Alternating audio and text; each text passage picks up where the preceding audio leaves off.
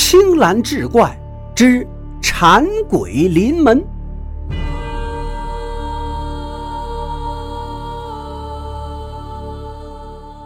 话说宋子峰是望江楼的老板，他有一道拿手菜叫红烧脆皮蹄膀，那可谓是天下一绝。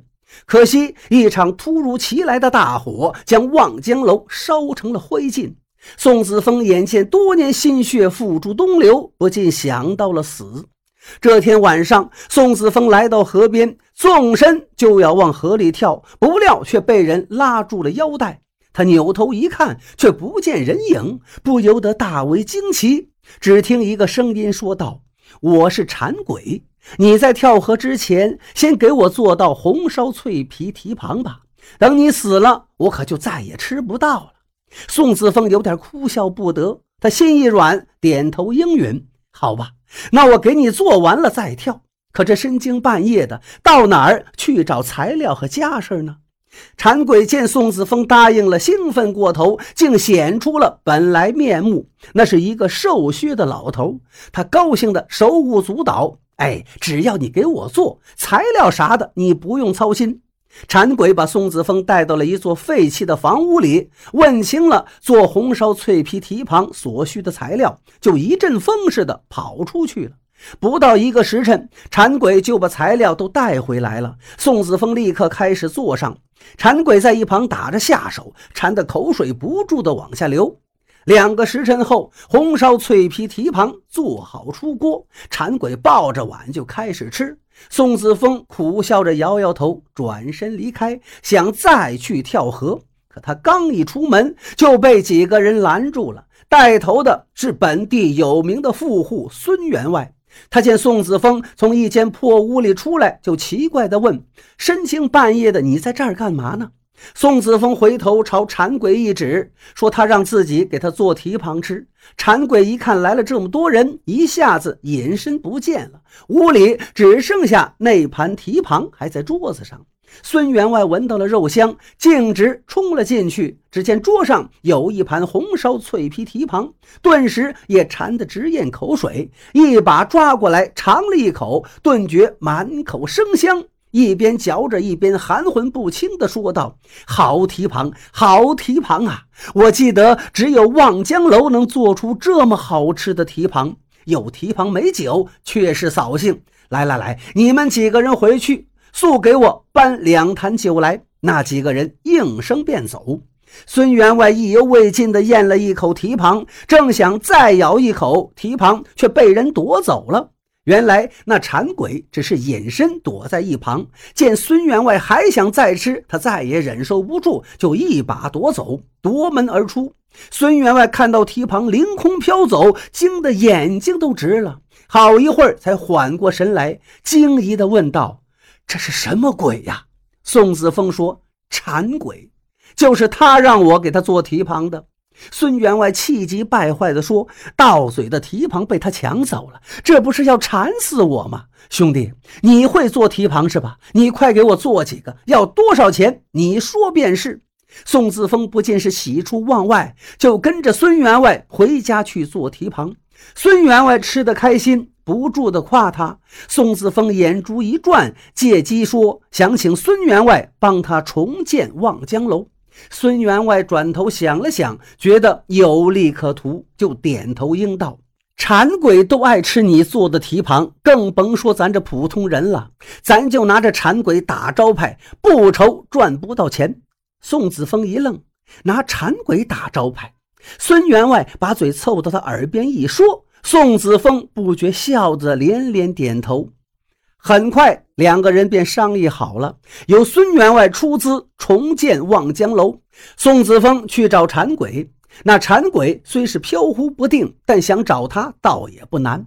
这天夜里，宋子峰又回到那座废弃的破屋子里，做了两只红烧脆皮蹄膀。蹄膀刚一出锅，就被人凌空抢走。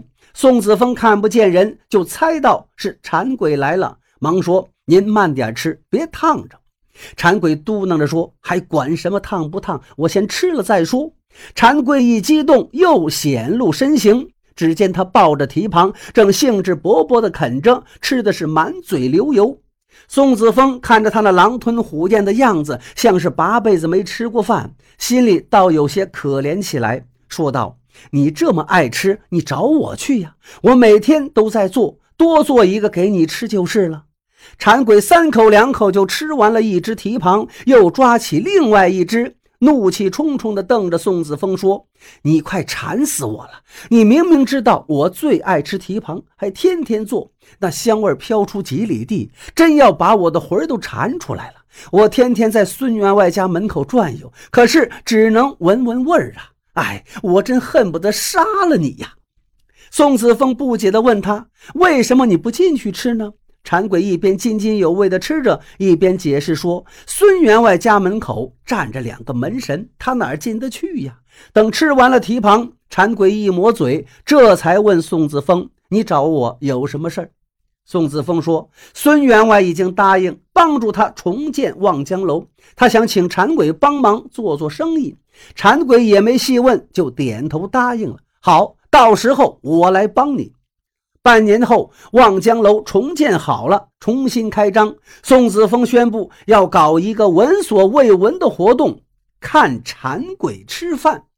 在这之前，宋子峰和孙员外就放出了消息，说宋子峰做的红烧脆皮蹄膀乃是天下第一美味，能引得馋鬼上门。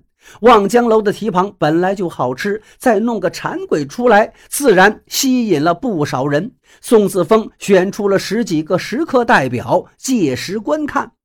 到了傍晚，宋子峰亲手做了好几只蹄膀和几道菜，还拿来两坛好酒，放在一个雅间里，让馋鬼隐身坐在桌边，是又吃又喝。十几个食客轮番到雅间外面，透过一道缝隙，悄悄地往里面看。只见一只只蹄膀飞起来，到了半空，渐渐被啃得只剩下骨头。而那酒坛不见有人搬动，却腾空往酒杯里倒着酒，倒满了一杯，酒坛又被放回原处。接着酒杯腾空而起，到了半空，微微一倾，杯中的酒就不知流到哪儿去了。空杯子却被放回到桌上，看来真是有馋鬼在吃蹄膀喝酒啊！这件奇事迅速传播开来，望江楼一时高朋满座，生意兴隆。人们既是为了一饱口福，尝尝那道能引来馋鬼的名菜，同时也想看看馋鬼到底长得是什么模样。馋鬼也借此机会，天天跑到望江楼里大快朵颐。那个雅间儿，宋子峰一直给馋鬼留着，从不许外人进入，还派了两个伙计看守。同一个时间，只允许一个客人偷偷往里看。